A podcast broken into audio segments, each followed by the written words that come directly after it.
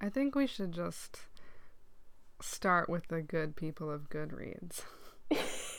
say, the man who fell in love with the moon is peppered with all the stereotypical messages that one can find anywhere, from Glee to Latter Days to Lady Gaga videos. Your family is something you choose. Racism and homophobia are bad. Free love is good, etc.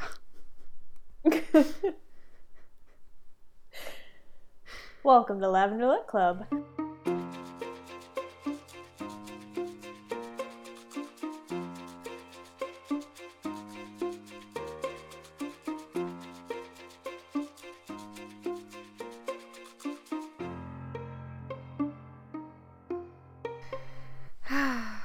so, we're reviewing The Man Who Fell in Love with the Moon by Tom Spanbauer. Is that right? Yeah, Spanbauer? we sure are. He has a very luscious mustache. He really does. in his He's author photo. he's kind of a hunk, at least in the author photo from 1991. so, I actually picked up picked this book up randomly at a half price books book sale, and I picked it up because it looked like it had Native Americans and horses on the cover, and those are things that I read about.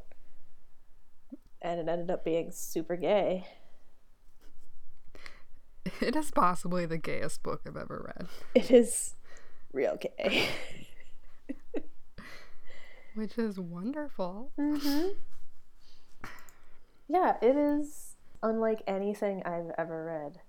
It is really good. I don't know. I really enjoy it.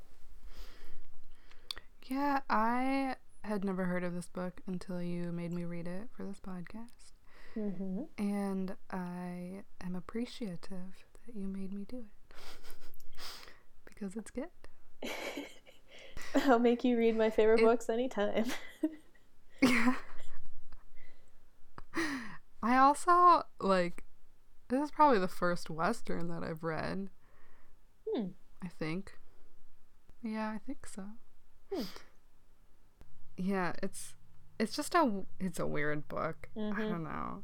I suppose like the best thing to do is a plot summary, but it's really hard to do a plot summary cuz there's a lot.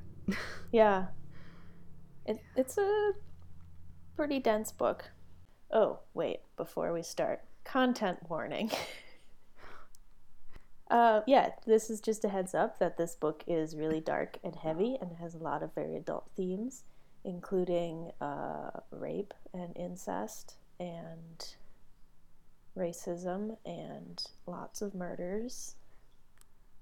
Am I missing anything? I think that about covers it. Yeah. So Yeah. this is this episode is we're gonna consider this R rated because we're gonna be talking about a lot of these themes and maybe using some not very nice words. Okay. So, plot summary. This book is about a guy named Shed, a mixed race two spirit Native American who grows up in the wild, wild west of the 1880s. As a young boy, Shed is a victim of rape by Billy Blizzard, who is a character that later tur- later murders Shed's mother. Shed is then raised by Ida, a sex worker, so called mayor of Excellent Idaho, and owner of a pink painted brothel. Shed becomes a sex worker where he meets Alma Hatch before leaving home to find the meaning of his birth name. On the way, he becomes the friend and lover of fun loving cowboy Delwood Barker, who talks to the moon and teaches Shed about the world. When he returns to Idaho, the two men join Ida and Alma in their chosen family, full of wacky characters and uh, a lot of sex. um, but Ida wages war on the Mormons of excellent Idaho and invites four uh, black minstrel performers to town after Ida defends them against the racist Mormons. A lot of things happen.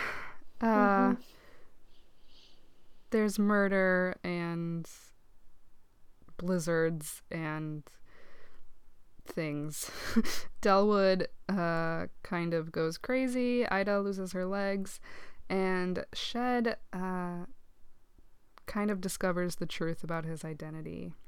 Um, the book is full of raunchy sex and a lot of heartbreak and uh, really dark, violent things, but it's a fun ride. that was really convincing. no, really, it is. Like a lot of dark things kind of happen towards the end of the book, but it is mm-hmm. like a really incredible narrative. I don't know how else to describe it. It's very magical and it's it's almost not enough to just tell you what happens because like yeah yeah that doesn't tell stuff, you anything but... about the book because I read this book originally a couple years ago and kind of forgot a lot of what happens. Like, I mean, it came back to me, of course, as I read it, but what I really remembered was the magical realism and the really deep, heart wrenching descriptions and how the characters loved each other so much, the main characters and their chosen family. Yeah, those were the things that I that I held on to the most. First reaction to the book was that like the writing I don't even remember what book I read before this, but I was like mm. Totally sucked into the writing style. It's it takes a few pages to get into it, but then you're like completely into it and it's just really beautiful writing and mm-hmm. impactful writing. And like in the plot synopsis, a lot of crazy stuff happens and it's just like fun to like go along with it. Yeah. One thing that I love about it and that really stuck with me is that it's a western, you know, and it's I have lots of feelings about the western genre, but it's not about you know, the masculine dude characters.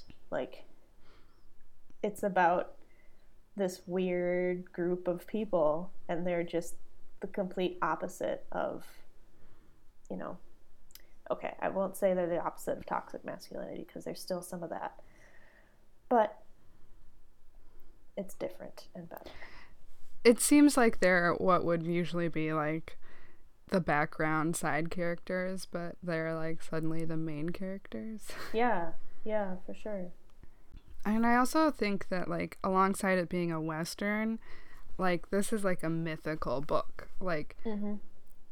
so like we said in the you know, content warning, like there are adult explicit themes in this book. There's incest for one, but I think that like if we think about like our myths and like our legends and the stories we tell about gods and you know folk folklore stuff like that like they all have the, not all of them but a lot of them have weird components to them like incest mm-hmm. and so mm-hmm. i think that this book is not just a western but it's also writing in like a mythical kind of tradition mm-hmm. and that makes like those two things together make it like really weird.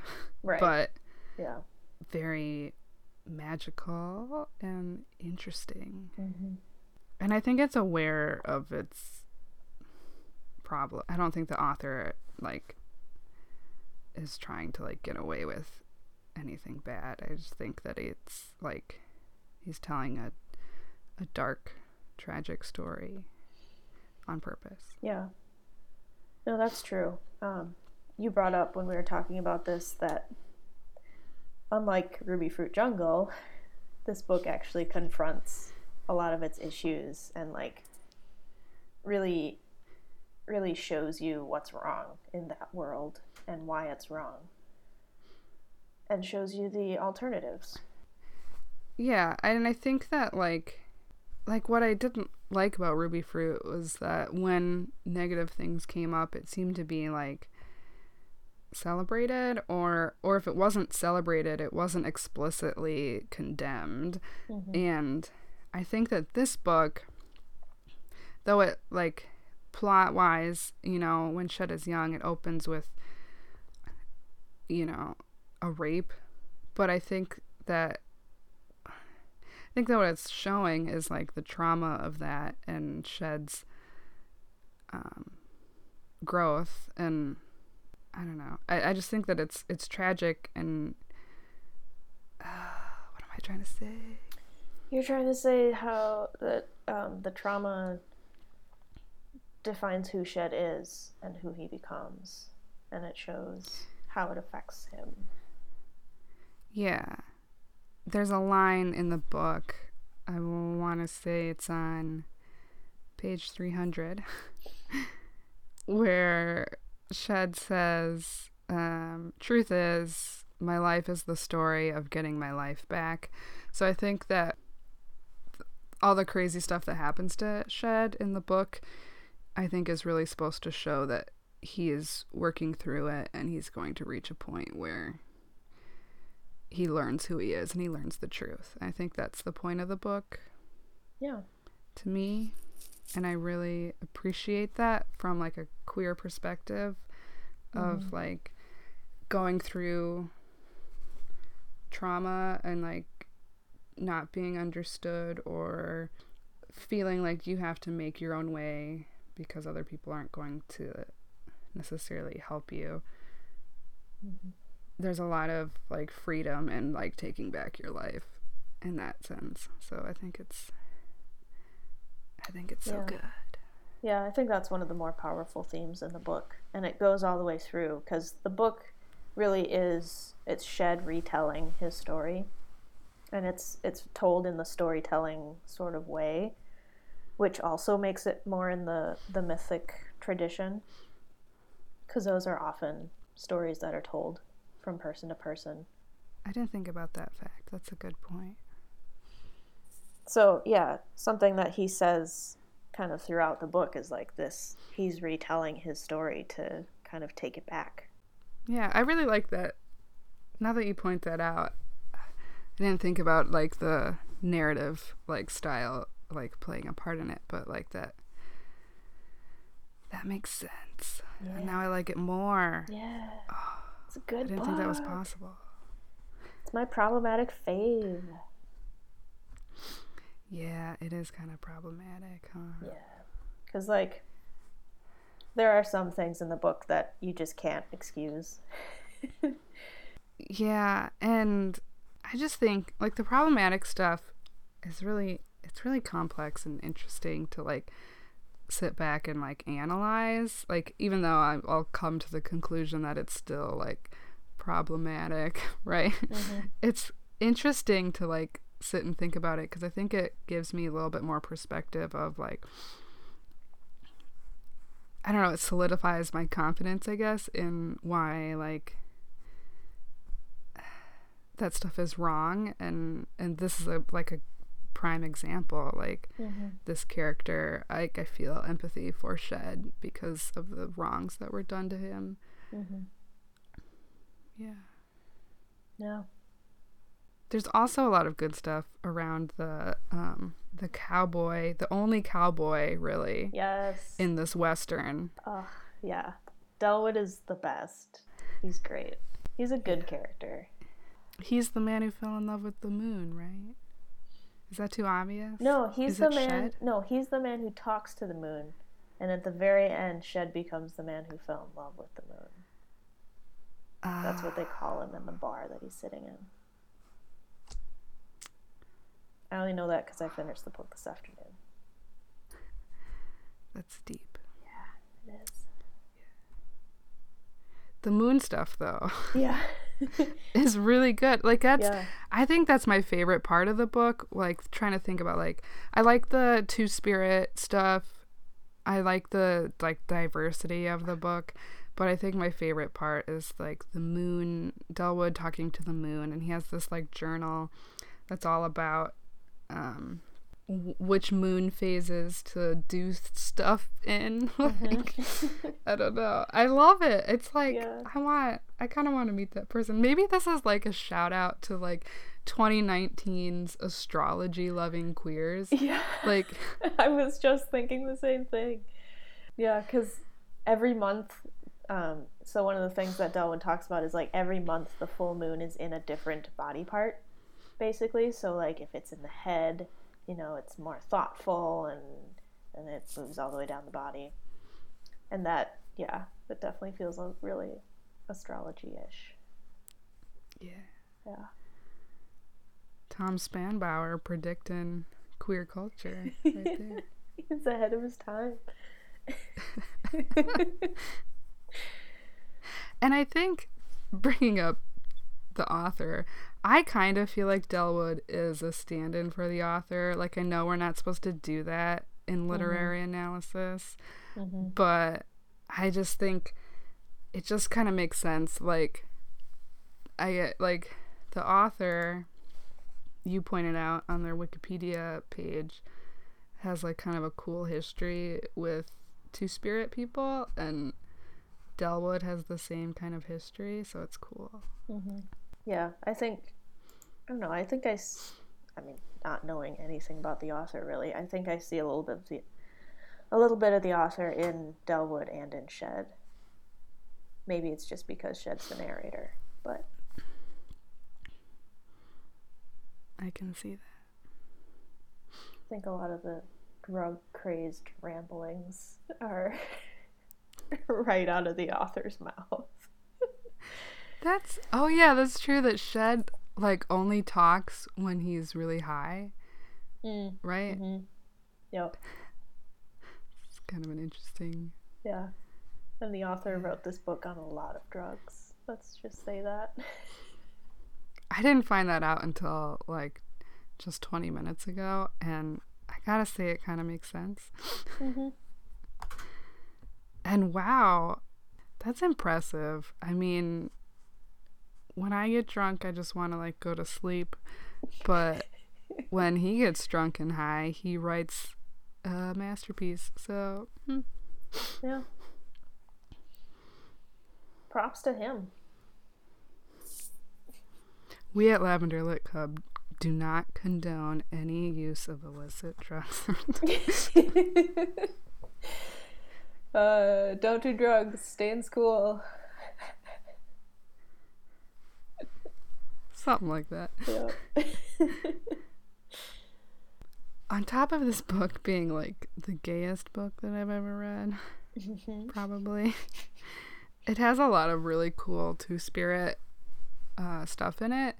There's um, a good section towards the beginning, right when Shed meets Delwood, where Delwood like teaches Shed about two spirit people and their place in like Native American cultures and how they are are seen as special people that they they have different insights that um non two spirit people don't have and that and he mentions that like with the coming of the white man which ruins everything always that white christian culture is you know kind of the opposite of that that they've taken those people and oppressed them and said that there's something wrong with them and hidden them away or murdered them.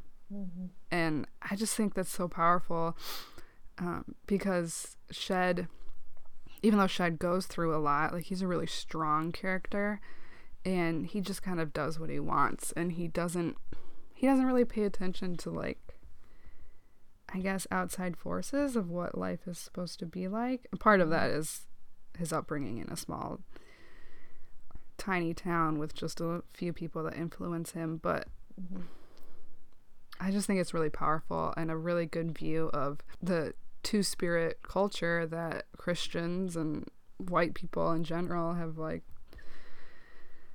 totally ruined. Mm-hmm. Yeah, and going back to your point about Shed kind of doing his own thing. One of the one of the stories that's brought up a couple times in the book is the story of um, tiny baby Shed choosing his future. Oh yeah. Um, there's something that they do in a, quite a few different cultures is they kind of set really young babies down with a couple different options of like toys they could grab and whichever one they grab like determines their future you know so they did that with shed and they put him down and they put like something masculine and then something feminine. And he was supposed to like grab which whichever one and you know is he going to be straight or is he going to be queer is basically the question. And instead of grabbing either of the items that they put down for him he reaches out and he grabs a feathered boa that one of the women is wearing.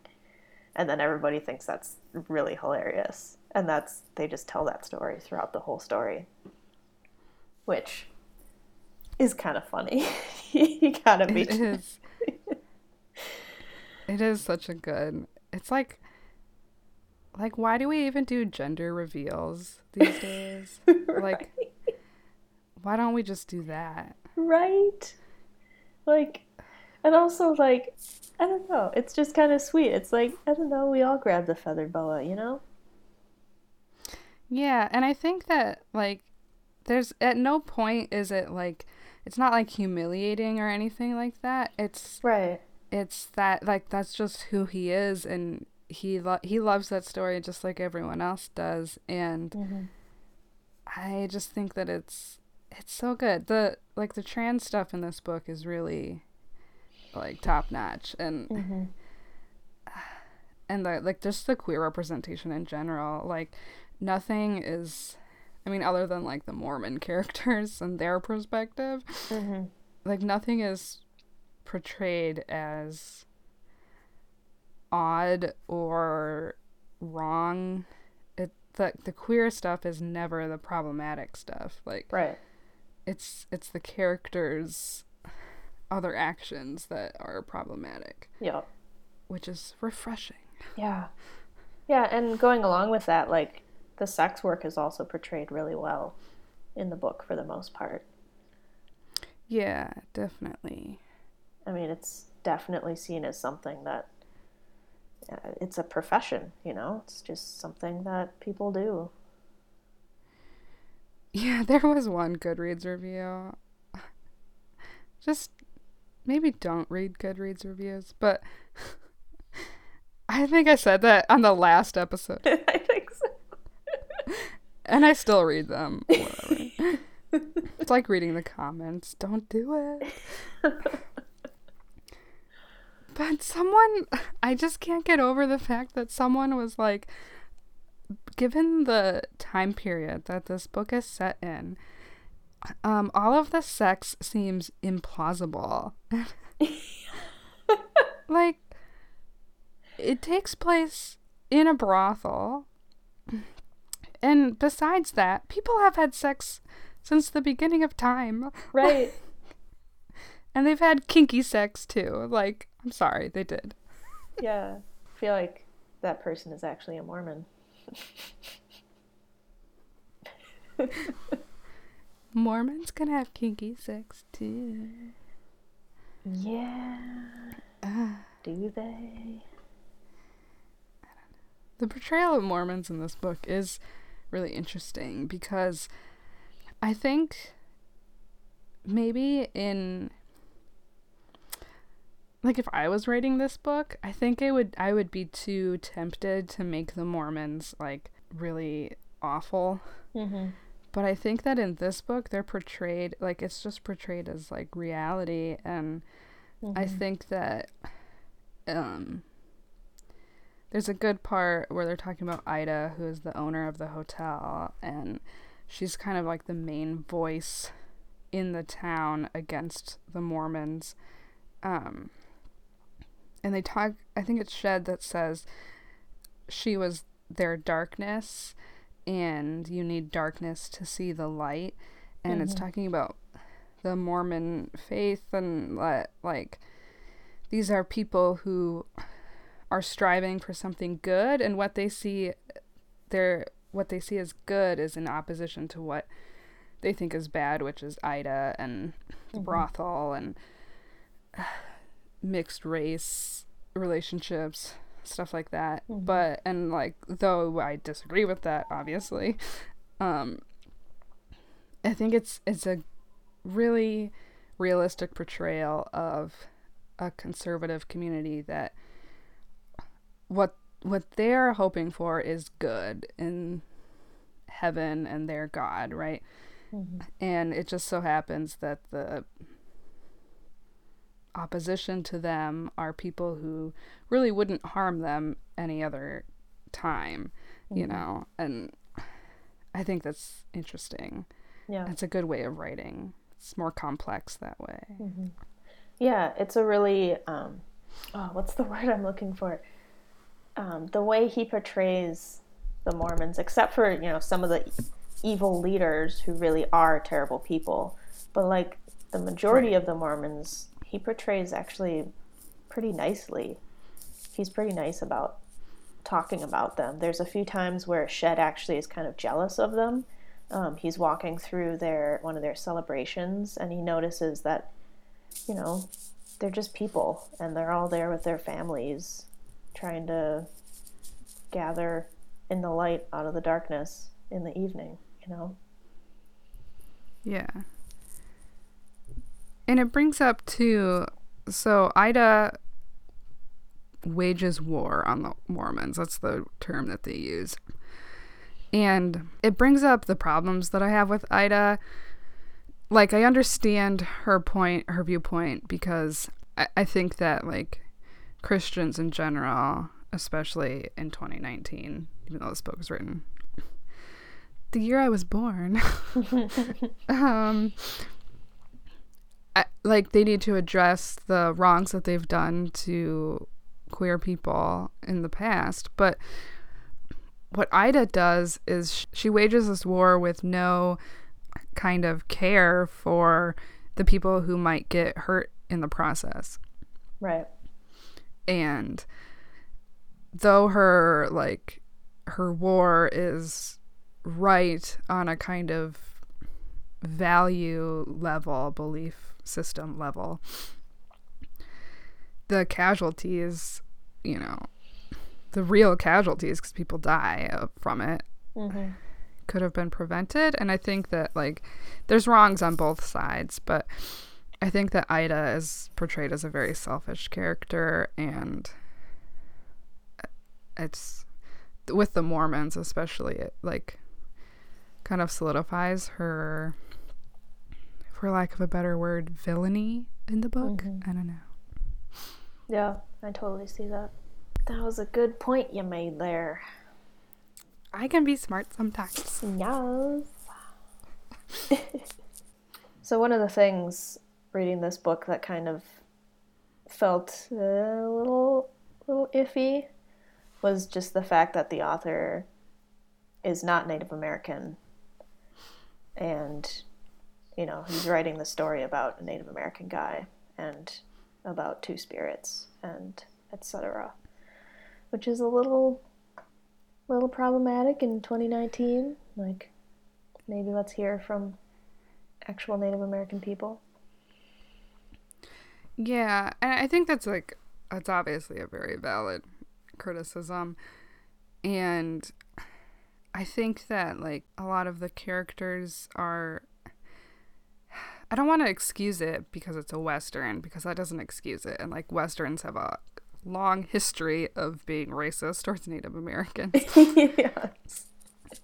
I guess what I was just going to say was that it's a tall tale, right? And the characters mm. are wacky and full of faults. Every single one of them has a fault, except for maybe mm. Delwood, because he's perfect, right? but, but now that I think about it, you know,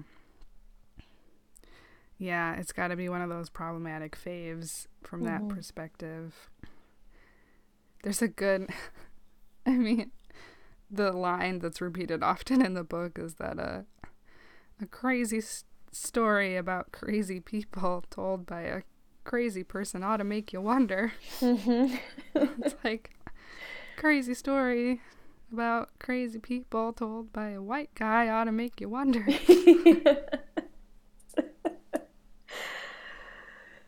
yep, that's a good point. so we're wondering, mm-hmm. I guess. Yeah. But I don't know. I guess we have enough westerns written by white people that are really shitty to Native Americans. So at least this isn't that. I guess. yeah, I think that it does, especially in like I said earlier about the when Delwood explains the two spirit people.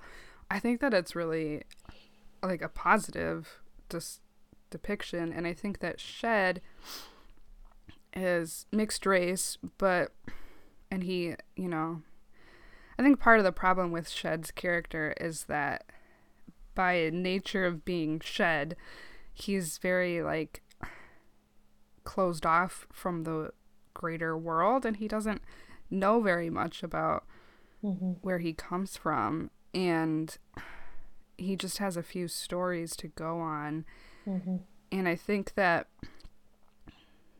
i think that as he learns like i think it's a positive portrayal of two spirit people um but it just like again it makes you wonder like you sh- it would be better to have this book or have that two spirit narrative told by a two spirit person. Right. Yeah. Yeah. Yeah, there's a fair amount of race stuff that's kind of iffy in the book. Like there's a whole big section where Shed goes to find out about his ancestry and he ends up on a reservation and at that time in our nation's history um, it was uh, really, really bad on reservations, and people were starving and etc. Um, so he he goes and sees that, and it's it's just a really weird part of the book, and I'm not really sure what we're supposed to make of it. But a lot of that felt kind of stereotypy.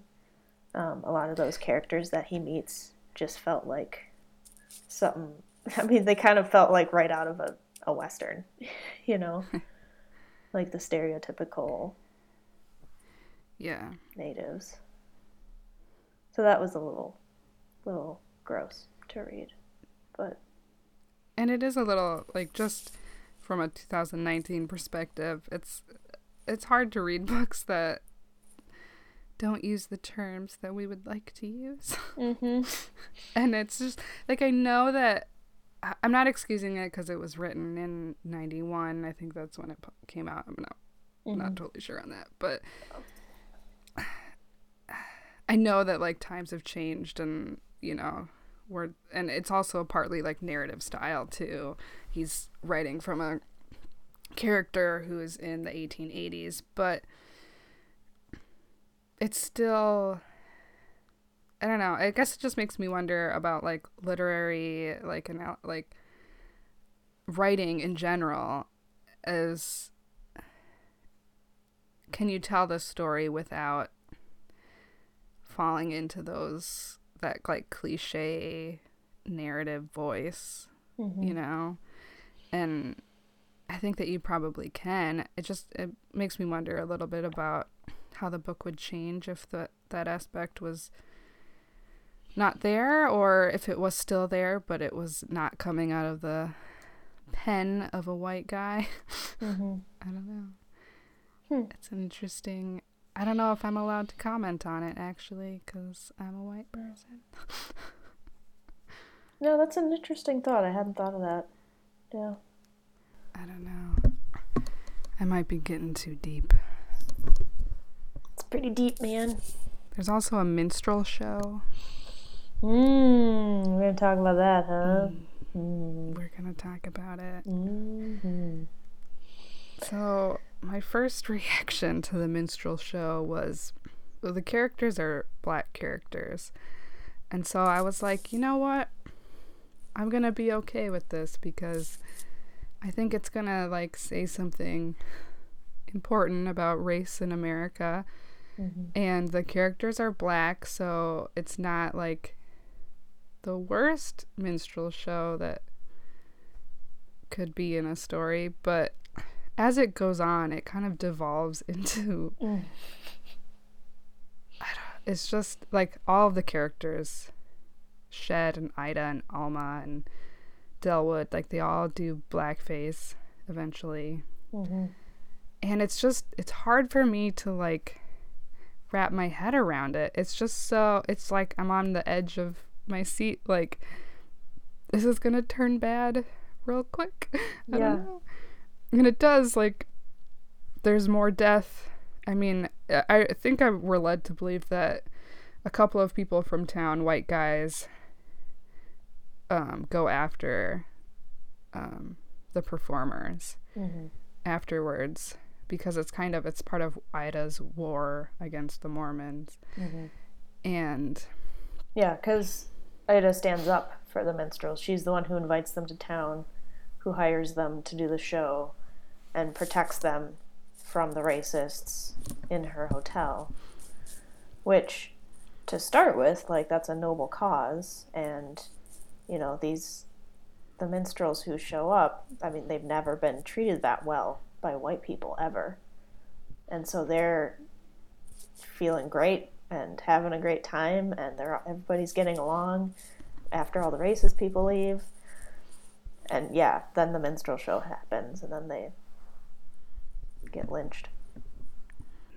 It's just it's interesting. I think it brings up the question again about uh, a white author. You know, like mm-hmm. I keep bringing up Rubyfruit when I think of this book. Yeah. I think it's because this book is everything I wanted Rubyfruit to be. Yeah. Um, but in Rubyfruit, I had the same critique that the N word is used, and the author never really comments on it. Never. I think that I assume that that character is a racist because they use that word, but the author never really makes that clear. Mm-hmm. And in this book, it's a little bit more clear that it's racism, but then you have our main characters using that word, and then you have our main characters putting on blackface, and it just gets very mm-hmm. confusing. Yeah, I think that scene was like meant to be like this, you know, we're all one people and we're all the same and one love and let's all just do a bunch of drugs together and roll around on the ground. But yeah, it that's not how you show that. Like that's not how it works. and if that's what it's meant to be like, it kind of like shortly, just a few pages afterwards, all the black people end up dead and all of the white people are still alive. So yeah. it's just it just shows that that can't exist. Right. There like in that setting and and that it's almost like saying that you're colorblind, right? Like Right. Yeah. Ida Ida yeah. putting on blackface and saying that like I accept you and I will let you into my hotel is not the same as Ida fighting racism. Right.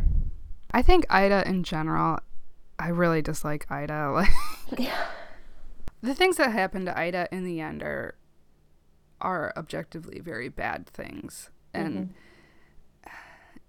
there's more rape, of course, because mm-hmm. it's this book. but um, I I still there's a point towards the end where Delwood tells Shed to tell Ida his truth, and this is at this point they're trying to heal her. Um, mm-hmm. There's a part where her and Alma go up the mountain and Ida says, Oh, for the past two winters, we haven't had snow until after Christmas, so it'll be fine.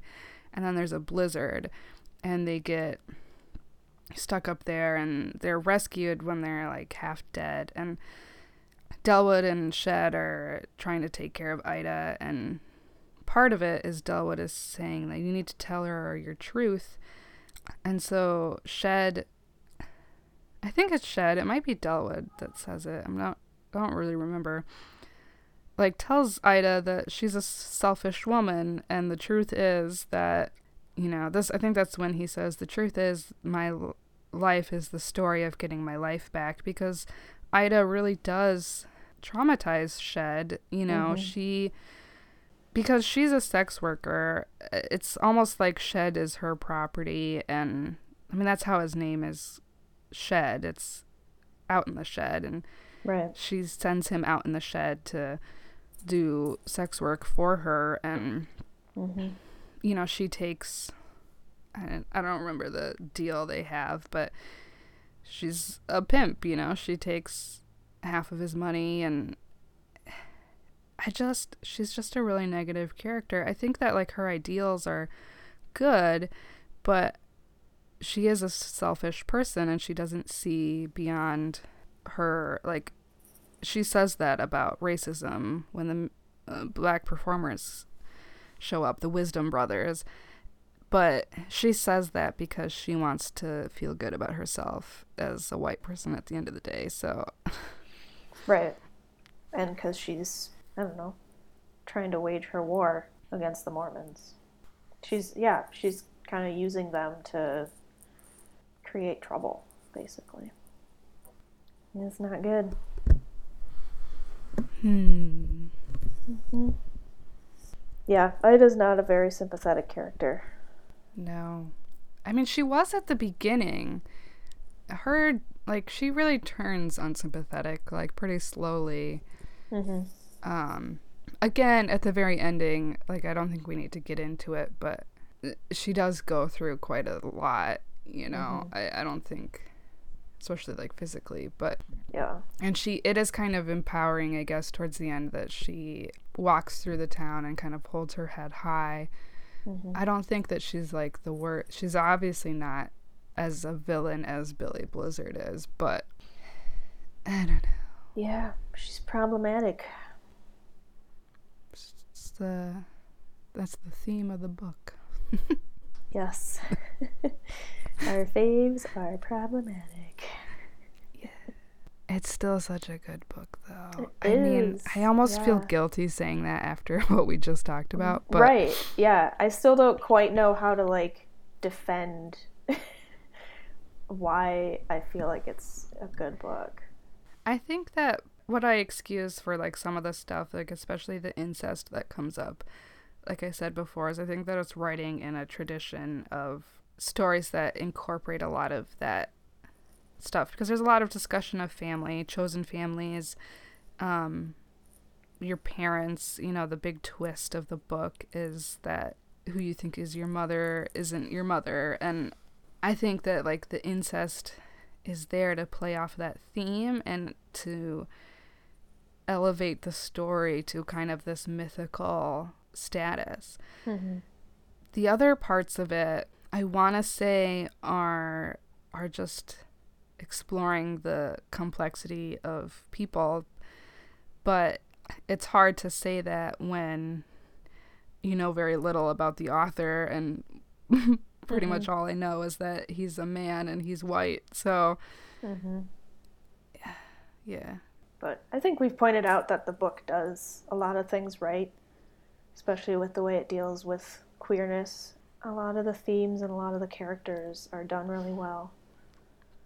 And the writing. Yeah, I was just gonna say the writing. It's a really gorgeous like mm-hmm. book to read. It's just it's very immersive and you kind of get a, a feel for like Shed's voice mm-hmm. and there's also a lot there that we haven't even commented on about uh, finding yourself and the ways that the world works and mm-hmm. I think there's a lot of uh, good themes that are presented. Yeah. Yeah, and like one thing that's really fascinating is in the very last pages in the epilogue, Shed is actually trans, like switches to she pronouns. Yeah. I almost forgot about that. Yeah, it's good. There's a good line about lipstick. I don't remember it. Oh no. I have the book right here. Put my blue dress on, I put the feathered boa on, the pearls in the rhinestone bracelet, paint my lips red. I walk down Pine Street to the solo lounge with the neon blue moon in the window. Yeah. Yeah, apparently I just like red lipstick, I guess. Yeah, I guess. Yeah. yeah. I what I like is uh, I sit down on one of the high stools at the bar, cross my legs and adjust the stockings. Ida and Alma would have loved these stockings. Yeah. Yeah, and the blue dress. Ah, see, you just got to read this book because there's so exactly. many details. Yeah, with the The moon in the window. Yeah. Yeah. So I think we're gonna give this one five stars. I What think we are. This is everything I wanted Rubyfruit to be, hmm and it was very gay and wonderful. Yes. Without moves, moves were nothing. you had to bring that up. hey, we managed to do this whole episode without saying woman's hole, so. Oh.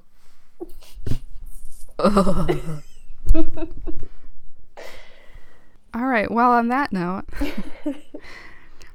thanks for listening.